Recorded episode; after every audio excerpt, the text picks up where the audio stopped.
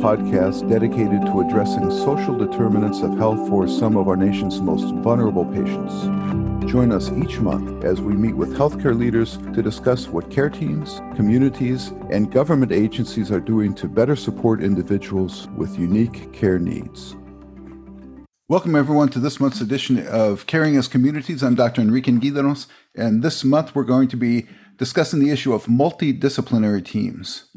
High resource utilization patients are touching multiple resources within any given community across our country every day, be it hospitals, emergency departments, primary care clinics, jail systems, law enforcement, EMS, substance disorder treatment centers, mental health facilities, therapeutic courts, housing authorities, sobering centers.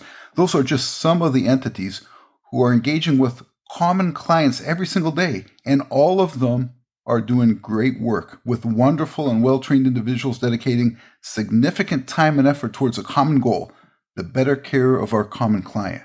But in most communities across the country, these efforts are occurring in silos. This results in significant problems. Not only are the various resources often not aware of the great efforts that each one of them are doing, which results in massive replication of efforts, but even worse, our clients then typically have multiple individuals reaching out to them with typically mixed messages, which quickly results in erosion of the little faith they may have in the healthcare system that all too often has already failed to address their needs. In a handful of communities across the country, there is strong work being put into bringing the various resources together towards common action with significant healthcare improvements and dramatic healthcare cost savings. One of such communities is the Mat-Su Borough of Alaska, just north of Anchorage. And today, I've got, we have the privilege of interviewing Mr. Ray Michelson, Program Manager for the Mat-Su Health Foundation. Ray was instrumental in bringing the Mat-Su MDT to life. And over the next 30, 40 minutes, we're going to dialogue with Ray about how the Mat-Su MDT was formed, what it does today, and where it's going. Ray, welcome to Caring as Communities. Thank you, Dr. Enrique. I, I really appreciate the uh, the invitation uh, to speak. Uh, it's it's a hugely important topic, and it's really close to to my work here at the Mat-Su Health Foundation. And by way of kind of experience and education, um, I worked in Mat-Su for you know a couple of decades, primarily in the juvenile justice system, uh, where I worked on a lot of uh, programming for kids that were incarcerated or kids that were out in the community under court ordered supervision, and really trying to get them connected to meaningful services. And as you mentioned, kind of the siloed approach, I think that any any case manager would uh, would tell you that the navigation of those silos is not an easy thing uh, to accomplish. Um, so I, when I left the juvenile justice uh, line of work, um, I really I, I, transferred over to the Health Foundation for really a brand new position in, with the uh, called the program officer position for the Healthy Minds focus area, and really it's all about behavioral health. And I was really fortunate to join the Health Foundation at a time where some pretty heavy research had just been completed about where behavioral health patients get behavioral health in the Mat-Su borough. The Mat-Su borough is populated by about 110,000 people. It's fairly rural. It's kind of urban. It's got two city centers. We have two uh, uh, native tribes. We have three police departments. We have one hospital. We have 47 schools. We have an uh, emergency medical services. We have numerous different fire departments a lot of the first responder kind of group or workforce uh, we have present in uh, in our community. And as as I transferred over, I, I, I took a look at the data and the research that had just been completed, and we discovered through that research that a lot of the behavioral health was being delivered by first responders who are not necessarily trained, of course, to identify behavioral health issues with people in the field, and certainly were not equipped to um, interact appropriately and positively with people with mental health problems and substance use disorder. And lastly, they were not able to connect people meaningfully to services in the community. Um, so we formed a crisis intervention team coalition, and CIT International is a, fairly large organization that has uh, a, a, very active uh, membership on the West Coast uh, of the United States and throughout the rest of the United States as well. But we formed a, a coalition of first responders to really address some of the lack of training that our first responders had so, at least initially, we could positively engage with our, our, our, first responder workforce with those folks that were experiencing behavioral health problems and then get them referred to, to help. So in uh, in doing that, it really it didn't you know it wasn't any magic on my part um, at all. I think what's what was really important to us was that we had a number of what I would call champions that were that read the research, they read the recommendations, they studied up on the Crisis Intervention Coalition um, and the and the academy training. They went to the training, they got training, they came back and said, we need to form a close knit coalition and really start communicating among the first responders, but also between the first responder group and all of the services that are present in the community. That's interesting, Ray. So is that is that fair to think that that CIT might have been kind of that first uh, break in the door, if you would, to say maybe we should collaborate? Yeah, yeah, I would. I I, I certainly would agree with that. Um, you had you had a lot of people who had history with each other over the years. and You had people that were new at their jobs and new to the community and really kind of fresh ideas, kind of, hey, let's move forward, and do this. And then you got some that just simply sat at the table and didn't really say much because they weren't really sure where all of this was going. But as I would observe the coalition meet monthly, I would oftentimes see the medical director of the uh, emergency department at the hospital lean across the table and talk to the captain of the Alaska State Troopers. And they would talk sometimes about the process for getting somebody to the emergency department who's intoxicated. They would oftentimes talk about the paperwork staff who's involved in that. And after I observed that for a couple of months, I, I cornered both of them at the end, end of one of the meetings. And I said, Have you ever thought about forming a time during the week that you could exclusively talk about the things that you're talking about? don't not just before and after the meeting, but scheduling scheduling a time for doing that. And I just referred to it as a as, as an MDT, a multidisciplinary team, which is a pretty common acronym, especially in the healthcare field. Um, so we called it an MDT, and I could not keep up with the progress that the head of the emergency department, the, the medical director, and the, the captain of the Alaska State Troopers. I could not keep up with them on this idea as they took it forward. I so love it. So, yeah, go ahead. I was, it sound, so it sounded like it came out of a law, almost like a law enforcement ED relationship that then expanded out, huh? Yeah, uh, pretty interesting that law enforcement and the emergency medical industry kind of started it, but it's interesting how quickly law enforcement then exited the MDT. So as we as we built the multidisciplinary team, we were very careful not to just open it, and we didn't want it to be you know an exclusive kind of approach. But I think that if you're going to ask people to dedicate their time, you're going to want people that are really vested in in this kind of work. So we had uh, uh, originally uh, members of the police departments, um, the emergency medical services. We had um, we had some case management agencies. Uh, one's called Daybreak, the other one was called um, um, the Care Coordination of Alaska.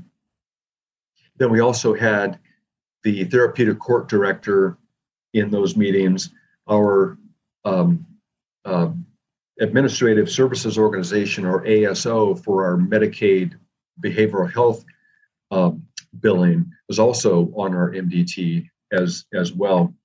And then, so, well, can I stop you there for a second, Ray? So sure. now I have the blessing of knowing you and having worked with you and know you're outside the box thinking. But I just want to go back in time. I think we're talking about 2015, 2016, and you're you're starting to see this vision of patients that are being touched by common community resources, right? Law, starting with law enforcement, and then you're you're starting to bring other people you think are touching. Is that kind of how your vision started of all? Like where did because there's no templates for a lot of this stuff at the time. How did you start envisioning who needs to be involved? And well, I did kind of uh, envision that uh, kind of that membership list that you're referring to. I wanted places that were uh, service provision that was easy to access. So Mat-Su Health Services is a federally qualified health center, FQHC. So they have a sliding fee scale. They've got a variety of dental, medical, behavioral health, and a lot of array of other services that they provide. So it's a it's a community center, so they would be a real likely member because they could offer services to just about anybody, whether it be behavioral health or or physical health. But then there would the, you invite them? In, would you identify that the patients are already involved with them, or would you proactively invite them in at that point? I invited them. Uh, I invited them into to membership of, of the MDT, not knowing whether or not any of their clients were going to be the ones that the police were interacting with. Wow. I had a pretty had a pretty good idea that they probably were. But but just how many I don't know. One of the other criteria I considered were um, the case management agencies. They know a lot of people. Case the case when you do case management for a severely mentally ill individual, you're going to know a lot of people a lot of clients, and you're also going to know a lot of the services that they're involved in that case management manages, so to speak. So we, we have kind of got that we've kind of got that um, that membership that the more you knew people and worked in the community, the more likely you were to recognize the names of people that were going to be cycling through the first responder contacts. And then um, it was really important to have the therapeutic courts because we have a lot of people who are cycling in and out of the court system. Background checks, criminal criminal checks could be done by that person, and they could really add um, a lot of the Department of Corrections or adult probation side. That if we had somebody at the MDT and then they had a probation officer, we could then invite some of those folks in, and we would get that through the therapeutic court um, uh, presence.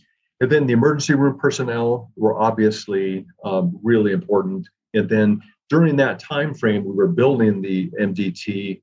The third floor of the hospital was completed, and we established a 16, or they established rather a 16 bed uh, um, diagnosis, evaluation, and treatment center.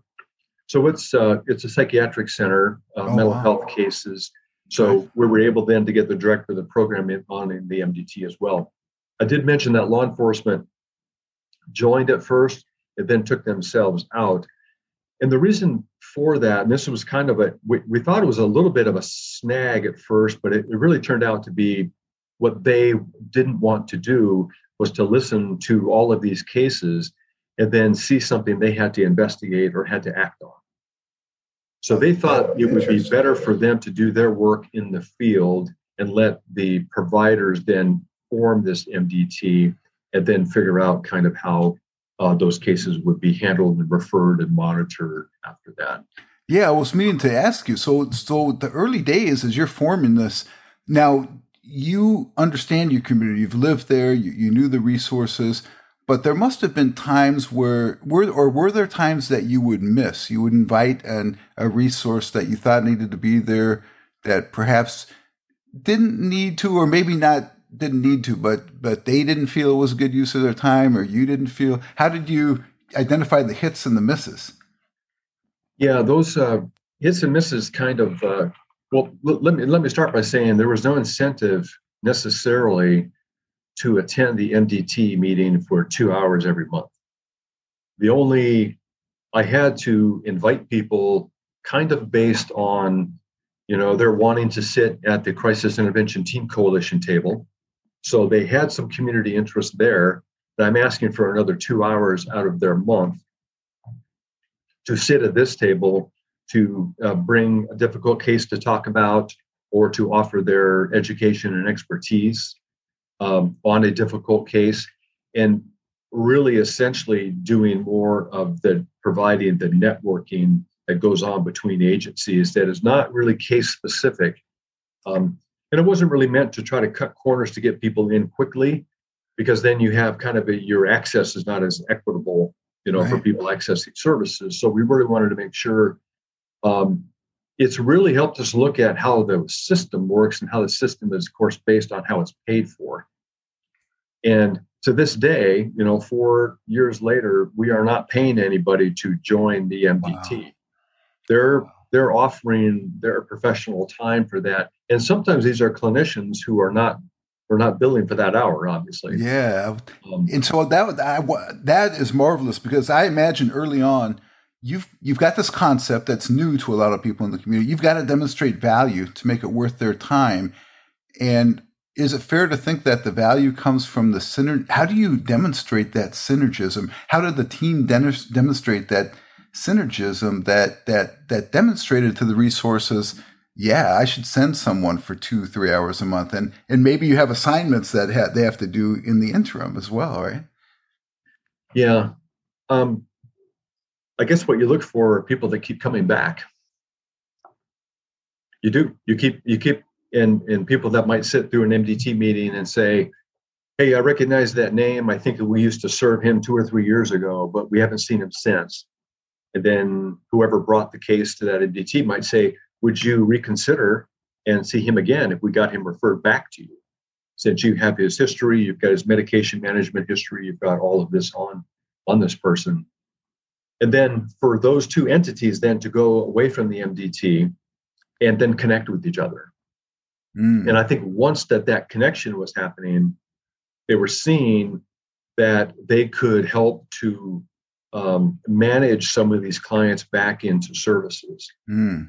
and whether the services take place somewhere else or whether they go back to the original provider it really didn't seem to matter but people were and then as as subsequent MDT meetings are held then throughout the months, then there would be updates on cases that we heard four months ago. Mm-hmm. And those updates, I think, had a large, played a, a significant role in people realizing that, wow, because I went to this MDT and I participated and I continue to participate, there are some very difficult clients who are really difficult to serve that are actually making progress. So you had cases that look because I was wondering, like as a as a process implementation, you know, anywhere, healthcare, other industries, you kind of need early wins to make something work, right? Uh, were there did you demonstrate the value by metrics or was it you know cases that suddenly the just like you said that that that uh, people realized well there really is value to this and and we need to put time and effort into making it work yeah, I'm trying to pinpoint what the value is because we really you have the case stuff that goes on, yeah. and then you have the relationship uh, networking that goes on, yeah. and then you have you have the visible conversion. And our medical director uh, at the emergency department is uh, a member, obviously, of the MDT, and he takes a look at all of the cases and tries to point out some of the complex medical stuff that also needs to be considered along with some of the behavioral health supports. But his visible conversion early on, when he was first handed the MDT as an assignment, when he got that, he very admittedly said that, well, this is probably another one of these social services programs that's probably not going to work for people that use the emergency department a lot. because those services, they come, and then they go. We refer out, we never hear back. Mm. This is and from the was, emergency department's perspective. Yeah, yeah, yeah, exactly. From the emergency department's perspective. So the only way that we were going to affect some kind of change was to just follow through with what we said we would do for patients at the MDT. Mm-hmm. So, Enrique, if you're bringing a difficult case that uh, involves um, getting somebody connected to a literacy program, getting a parent reconnected with the Office of Children's Services, Child Protection, so you can resume your child visitation. Yeah. Some of those social kinds of things, educational kinds of things that um, that I can maybe I have a connection to that world and I can get your your client, your patient connected with some of those things. And we have and it's so client centered and so patient centered that they really do try to find out what matters to the client. Mm-hmm. And it may be that nothing else matters other than me seeing my kids. Nothing else matters. So I'm not gonna I'm not gonna treat, you know, my own alcoholism or my own drug abuse or my own mental health condition until I see my children. And at the mm-hmm. same time, I spiral downhill and I end up in jail. Well, what really matters to me is more of the in in that kind of that social realm. Seeing Dr. Quimby kind of, I think he he's been sitting in the meetings and he has been thanking people for doing the work that they're doing, and I think that that that is a little nugget, uh, really valuable, uh, I think nugget for us to consider is is just the transformation of people's thoughts about how a system can work for patients and you coming to work. And you know you're probably not going to see this guy today because he's connected with outpatient services and that's and that's exactly it wow so this is tell me if i'm envisioning this right ray but uh, I, I, mentioned earlier about the great work and the various resources and all these silos what i'm envisioning as you saying that is that uh, maybe an emergency department silo, and, and I'm an ER doc, right? I, I see folks in the ER and I, I see that condition, but now suddenly I'm sitting at a table hearing about what's going on at a social service meeting and a law enforcement perspective and an educational perspective. And I'm starting to piece together parts of the puzzle outside of just those walls of the ER. And, and that's suddenly everyone working together to, to make that puzzle work as opposed to everyone just having one piece of a puzzle. Is that a, a fair analogy?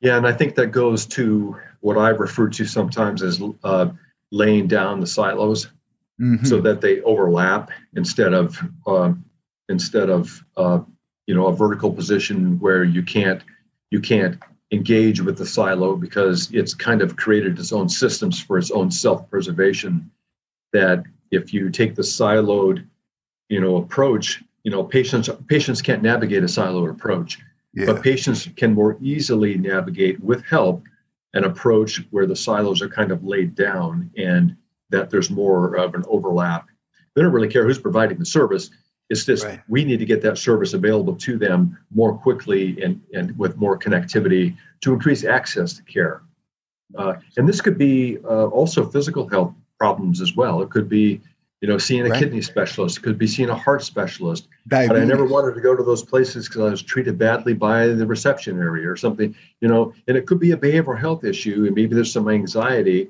but our, um, you know, a lot of these different agencies that take responsibility for those cases, they will walk them to those appointments or they will wow. get them connected with somebody to walk them to um, the uh, some of those specialty appointments uh, for physical health or for mental health, uh, those kinds of things. And that's why we really feel like it's a it's a fairly well-rounded and well-represented MDT. Mm-hmm. It's got corrections, it's got emergency medicine, it's got substance abuse, it's got mental SMI, it's severely mentally ill, it's got Alzheimer's, uh, you know, age-related disabilities, things like that. Uh, it's got the uh, first onset psychosis. It's got an FQHC that does dental, you know, and those are easily kind of accessed and maneuvered type systems that uh, that seem to be the core of uh, of the value of the of the MDT. Well, and, and as so, tell me if I'm thinking of this right, Ray, because I, as you mentioned, the laying down of silos, I envision these clients suddenly getting you know, you're, you're discussing a client in an MDT meeting, and suddenly you're getting all these different perspectives, and I I can totally see the care for that particular client improving in short order. But I also must imagine that for each of the resources in that room, suddenly you start recognizing the power of that particular resource, what they can do in the community, who to contact within that community resource, when to contact them. And so is it fair to think that now, not only for that particular client, but for the res- the community as a whole, the resource communication starts getting better? Is that a, a fair assumption? Yeah, I, I think we've had some real gains. I used to think that that you know the MDT, we, you could bring a very difficult case to the MDT, or you could go to the MDT and you could offer your experience and your opinion, your professional opinion about another person's case, and then you get up and go. But people don't get up and go after meetings; they stick around and they talk. And sometimes the last five minutes, you know, after the meeting is over, that's a lot of the relationship is being built. But what what I think is fair to say is that with that networking also comes some accountability. So if I was assigned the task at an MDT meeting to get a client connected to a certain service that I know I'm going back to the MDT next month and they're going to want answers. And I'm going to so there, there's a certain, I think, accountability for the agencies also wow. that with that networking, that you don't just talk and leave and then come back. Mm-hmm. You know, you you talk, you leave, you do some work, you you return phone calls, you return emails, you get people into services, and then you come back to the MDT and then give an update. Uh, so we're finding that that has been a that that that's been a real uh, benefit. It's kind of a it's kind of a level of accountability, I guess. Yeah, and how do you? I mean, you have you have different agencies that all work under different rules. Um, how do you create a common uh, accountability? Do you have one entity that's running the, the same entity running the MDT all the time? We yeah, we do. We have a um, what I think is um, accurately described as an administrator okay. of the MDT. So this isn't a person who handles cases and difficult clients and things like that. They are simply an information and referral program. And they have stepped up to administer the MDT so that the previous administration of that service can take a seat at the table, but not at the head of the table. Um, so they were they so there's a certain there's a certain uh, you know format for presenting a case you know that you don't just go in there you know and complain about how this patient doesn't follow through uh, we want solutions you know to offer solutions get get feedback from others on kind of what to do next um, so there is a lot of um, of, of that um, and that administrator is probably a make sure throughout uh, your meeting once a month maybe and does that administrator then take on the task of checking in with the assignments uh, throughout the month and making sure they're getting done? Yeah, yeah. They'll uh, she will send out reminders. Okay. Hey, we you know two weeks ago we had this meeting. Just wanted to catch up. Anything I could do to support you in your work, kind of a thing. It. Yeah, just kind of kind of following up and really making it kind of easy, you know, to to accomplish. These are, you know, inherently, you know, I know that the doctors at the emergency department, the nursing staff, and all of the all of the practitioners in that building know how difficult these folks are. Mm-hmm. You can also imagine the difficult nature outside of the hospital it is to try to um, uh, provide those services, connect, getting people connected, even getting the release of information signed by a patient. Yeah. Even find who doesn't? sometimes yeah. who may may go through the list of agencies and go no i don't want to talk to dr enrique. I don't yeah. like him. I don't want ray there. I don't want ocs there or child protection agency. But here you can talk you can talk to the rest. You know i was so can, can, i elaborate on that a little? Bit sorry for interrupting there because you brought up a real important issue. I believe there is a federal law, and, and, correct me if I'm wrong, I believe it's 42 CFR, the 42nd Code of Federal Regulation, that you're talking about very sensitive stuff, behavioral health, chemical dependency stuff. So the patient has to sign off to to be presented in these meetings, right? Yeah, it's definitely a, a voluntary uh, type of a, you know review of cases, then and then uh, action taken, um, and we can you you can have a variety of people. Everybody everybody in the MDT has, including some police officers, have a, a blank copy of the uh, ROI. So they you could they could make a referral uh, right off the street. You know, could say, hey, you know, Johnny, I've been you and I we, we've been seeing each other five times a week. You're always hanging out here. You look like you need some help. You know, there's a group of people in town that can really help you if you get connected with them. But I need your signature in order for me to talk to them about you and they can make that referral. They won't go to the MDT, as I stated right. earlier, but they can say, hey, this person really needs help. I run into him all the time. I don't transport him to jail. I don't transport him to the hospital, but I people complain about him all the time. But I'm not arresting him because that's that's not really the appropriate service for that person. Yeah. Like you have various resources in the community that could obtain that ROI for that MDT when they encounter that client. yes, Okay. Yes, and sometimes that's the that's the issue too. Is you know where who encounters whom, and then um, you know uh, who has last seen you know mm-hmm. Mr. Jones, and then they'll you know you. I mean, we live in a in a large geographic area, but mm-hmm. it still is a very it's very much a small town.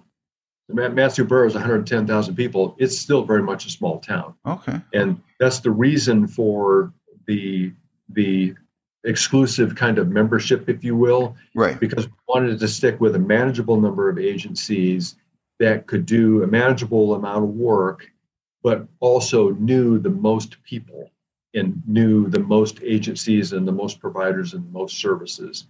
Uh, but if you want to know who's living down under the bridge at the Matanuska River, I could go to an MDT and I could probably find out the right person to I could probably yeah. find out. Maybe not the people sitting at the table, but but um, so anyway, we really wanted to kind of capitalize on that on that um, kind of that personal knowledge yeah. uh, of your of your community.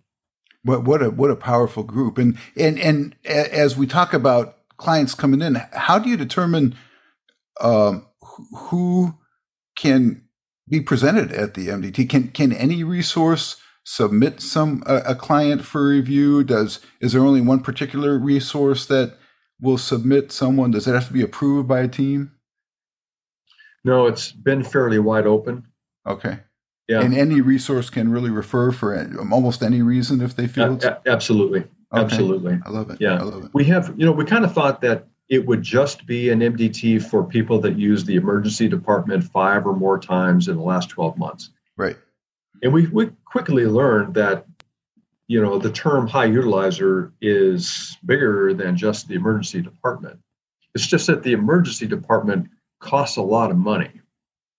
Those visits are very expensive. So that's where we really wanted to start with that to affect some uh, cost neutrality or at least some some slowing down on the growth, you know, of that um, of those Medicaid expenditures largely that, um, from the high utilizers of so if I'm hearing correctly, that the, the, the MDT kind of started around high ER utilizers, but has expanded into um, you know varying community high resource uses. Yeah, yeah, okay. definitely. Now I know some of the information that you know we talked about 42 CFR is sensitive stuff. The, you're you're dealing with a lot of uh, entities that perhaps haven't worked together before until they've they've gotten into this MDT. Did you early on, or even continued over time, find uh, struggles with uh, agencies concerned about sharing information with each other? And and how might you have tackled that? Yeah, so we don't want to um, put anybody in a position that is uh, unprofessional uh, or certainly against law. Um, but we do want to encourage people as they consider joining the MDT or participating in the MDT to the greatest extent possible that that they really um, if you're uncomfortable sharing information then we don't expect at all that you share it uh, even if it's something that i think you can probably share legally uh, if you feel uncomfortable we everybody respects that it's kind of a consensus that nobody's going to push kind of one another and Great.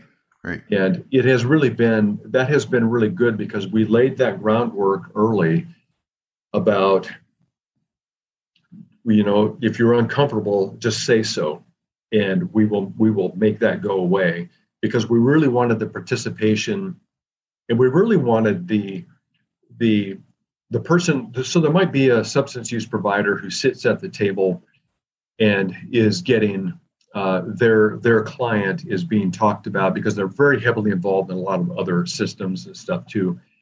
And um, you know just for that sud provider substance use disorder provider just to listen to the conversation about the other people that this person's involved with that they may not have known about yeah they may not have known about yeah. I had no idea that he's been in jail for 30 days. Right. I had no idea he has a therapeutic court case now and has a has a uh, you know a court manager over there or somebody that they're accountable to.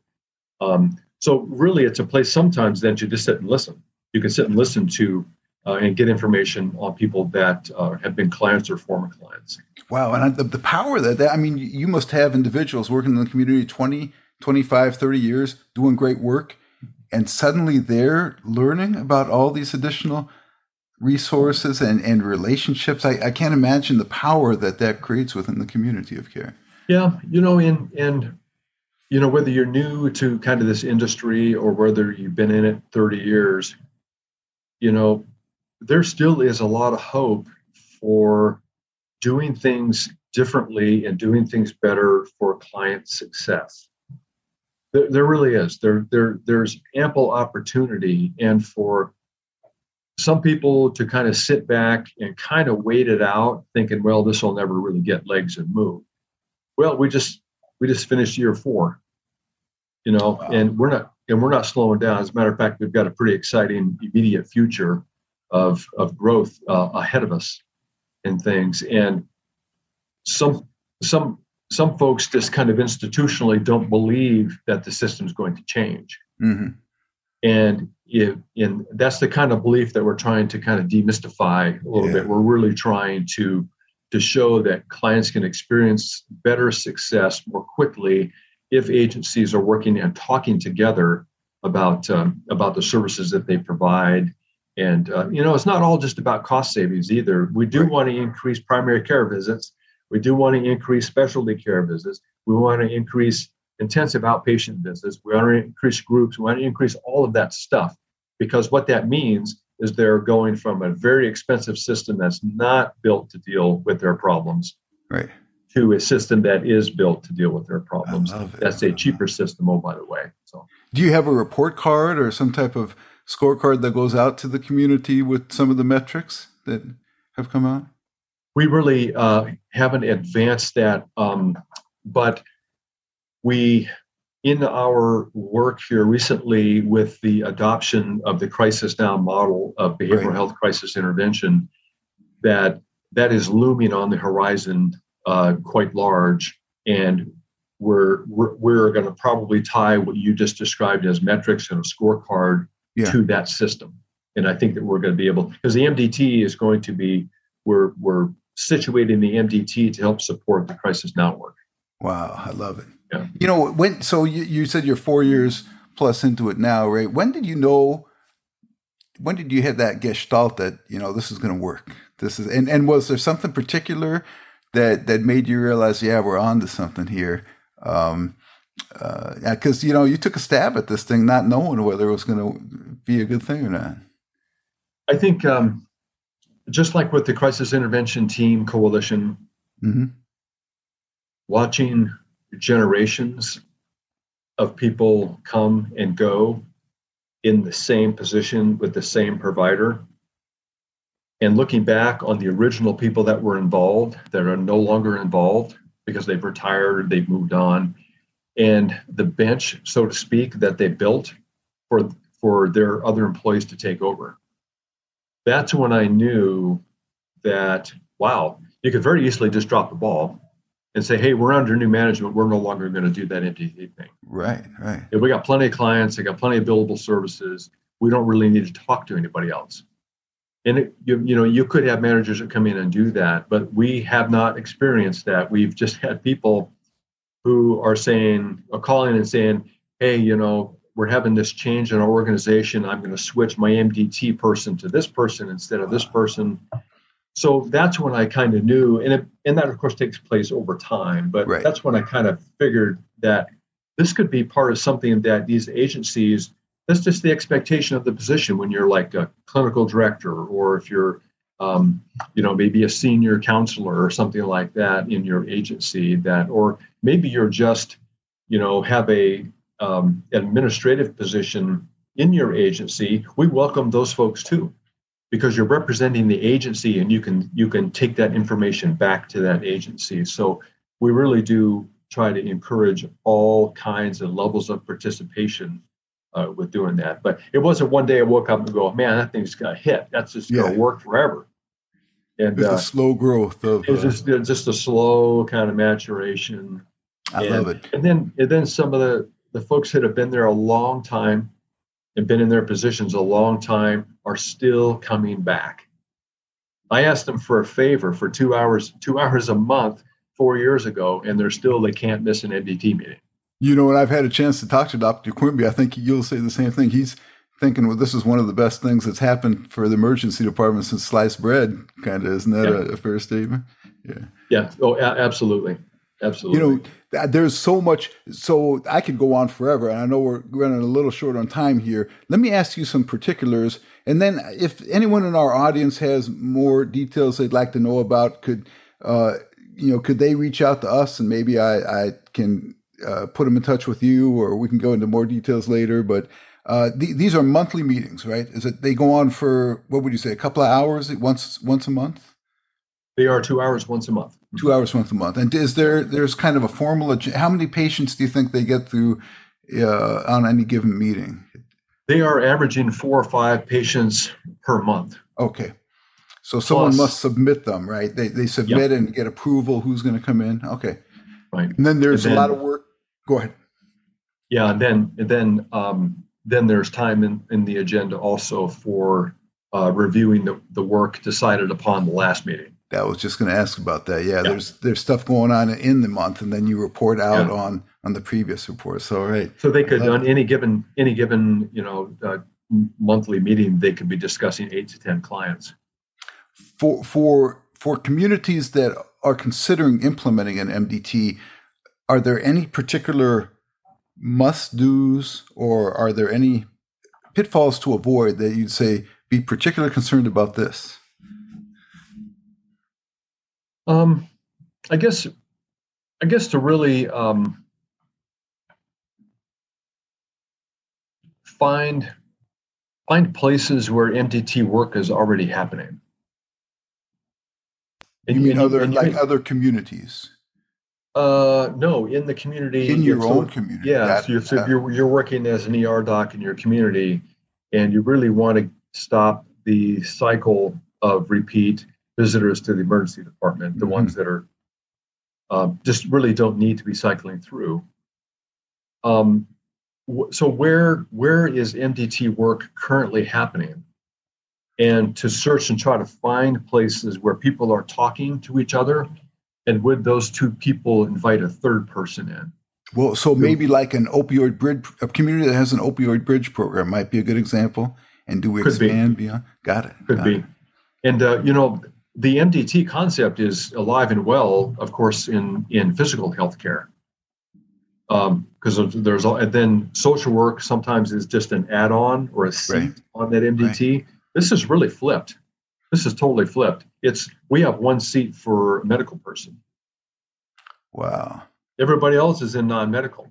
Is is in the behavioral. we would like to have more medical. As a matter of fact, we'd like to have more primary care, uh, Right. individual primary care physicians, but that's really hard to do. But I, I guess that my advice would be to look for look for where you're communicating already and try to build on that instead of trying to plop down an MDT and it's like, well, what is this? And you know, and then having people look at what does the release of information look like right now, Got it. and then could that be or does that need to be enhanced? I remember uh, during that first year of building MDT, uh, offering up a sample ROI release of information that we wanted to use, and just about every provider had to run it by their attorney. Their own is- internal attorney, right? That Their must own internal. oh, and it just took forever. It was just, it was just, it was maddening. It just was, was really maddening. And 42 CFR came up and HIPAA yeah. and everything else, all good stuff, but you have to be able to navigate that stuff. It's surprising the networking, though, that you can do without talking about a particular diagnosis or a particular treatment, um, you know, methodology and, and things like that. So I love it, it. It can't be done. I love it. So, so before we wrap up, I want to find out, you know, where do you see where's the MDT and Mat-Su going the next two, five, ten years? What's your what's your future look like? Well, uh, it's interesting because two other MDTs have been formed in our community just within the last year. So we now wow. have three. And working together or working separately? Well, it's very interesting. This this uh, this uh, podcast is very timely because it was just this week that we brought two MDTs together. I love it. Fed them lunch, and we just put on the whiteboard. What is it you guys do? And what is it you guys do? And Dr. Quimby stopped us halfway through the meeting and said, Hey, wait a minute. We got to be working together. So that it was it it it was like that. It reached that the top of the hill, and then just it just people then just were well, how could we do that? How could we work together better? This other MDT had kind of formed out of um, a special project by uh, by uh, uh, another statewide group, but they did it here in Mat-Su because of our success in working together and it focuses around substance use and detox. And it's got a primary care agency on it. It's got the detox providers and it's got some SUD providers. They don't do a lot of mental health and a lot mm-hmm. of social type of connections, but what they do do is a lot of uh, peer support and peer navigation and do a lot of recovery type placement and that in that type of work. So we are really looking forward to uh, potentially merging these two uh, these two groups to really better serve a wide variety of, uh, of clients. Wow! So, and even if you're, it's not coalescing into one agency, you still you you each have a seat at each other's table. You're each dialoguing about what each other's doing, and there's power in that, even if yeah. they're not completely aligned. Yeah, we have we have three members of our MDT that are also members of the other MDT. Wow. So they're they're kind of going back and forth, and uh, I think we I think we laid some pretty good groundwork the other day uh, for us to have some discussions, and and really doing that all in kind of in terms of how are we going to prepare to serve the mobile crisis teams that are going to go out with the police and how are we going to support the crisis stabilization facilities both the 23 hour recliner program and the short term residential. How are we going to support those behavioral health clients to go in and out of those services constantly? How do we get them spun off into an MDT and get them connected in the community as well? Wow. Wow. That's what we're trying to do. We have to support, we've got to support this, this, this, uh, this uh, community uh, response to behavioral health. I, I love that, Ray. So uh, we're we're here at the end. I could keep on going, but um, for for our listeners that are interested in learning more, I mean, you've been paving new grounds, trailblazer in this, and, I, and I'm so blessed to have known you for a few years in the midst of this. Uh, is there a way agencies, individuals that want to learn more, um, could could hear more about the Mat-Su experience, is there a website for the HOVE program, for the, the Health Foundation? Um, how might our in, our listeners that want to learn more kind of get get some deeper insight? And we're happy to post anything on our podcast if there's a, a, website as well. Yeah, and I think uh, going to healthymatsu.org, uh, the Mat-Su Health Foundation website, we are a 501c3 that is connected to a for profit hospital. We are the original Valley Hospital Association. And on that website, you can look at the different focus areas that we fund and the Crisis Intervention Team Coalition and many, many other behavioral health projects uh, that we, pardon me, uh, have supported over the years um, are all detailed in there. There's uh, there's some video clips on that website as well. Love it. You can go to uh, links, L I N K S dot org. And links.org is the nonprofit agency that runs the high utilizer MAT-SU program. Okay. So they provide the care coordination for the high utilizers of the emergency department. And there are, I believe, there are some reports there that can be viewed and some more detail about those types of services. The MDT uh, itself now does not have its its own kind of um, MDT used to be housed in Links, but now it's housed in in Connect MAT-SU, and Connect MAT-SU is part of the health, uh, program of the MAT-SU Health Foundation. Health Foundation. So okay. you can go to that, go to the website via ours. And you had said healthy MAT-SU, M-A-T-S-U dot org. Is that right? That's correct. Okay. MAT-SU is short for Matanuska Susitna, which are uh, two uh, Native Alaskan names for two major rivers that run through our area. Right. I love it. And, and a beautiful area at that. My goodness, some of the most beautiful area in our in our country. Um, Ray, we could go on. I can't thank you enough for for sharing your insight for for sharing the work you do. You've been a trailblazer in this, and I, like I said, I've been blessed to to watch the work you're doing. Thank you for sharing. Uh, any final words of wisdom you might want to offer? Oh, I don't know. You know, with this kind of work, it's it's really is a marathon. Um, yeah. Change change takes a long time, and people have preconceived notions about the way things are, and that they'll never change. Yeah. And I didn't really subscribe to all of that. I just I just wanted to really um, to do some things different to see if we could affect some kind of change and for uh, patient health. I mean, the, the, you know the mission of the MAT-SU Health Foundation is to do all these projects and all of these initiatives to I- increase, you know, the health of the population in the MAT-SU borough, the MAT-SU area, mm-hmm. and uh, getting folks the behavioral health intervention they need at the time that they need it is is like job one in in, in my particular focus area. But I think that many communities of any size they have the components that you and I have been talking about. Um, unless you're a very very small town but if you're you know a town like everett washington you have all those components right you, have got them there but how do they communicate and uh, and work together and see and then reap the benefits over time on that yeah. so i'd be more than happy to talk to anybody about uh, uh, more detail about the work that we did here in MAT-SU. Thank you, and thank you for calling out Everett, Washington, my my my hometown there for for having done some of this work too. Ray, thank you Thank you. It's been a blessing to talk to you. I thank you for sharing for with our audience. Uh, keep up the great work. And, and for our listeners, hasta el mes que viene. Until next month.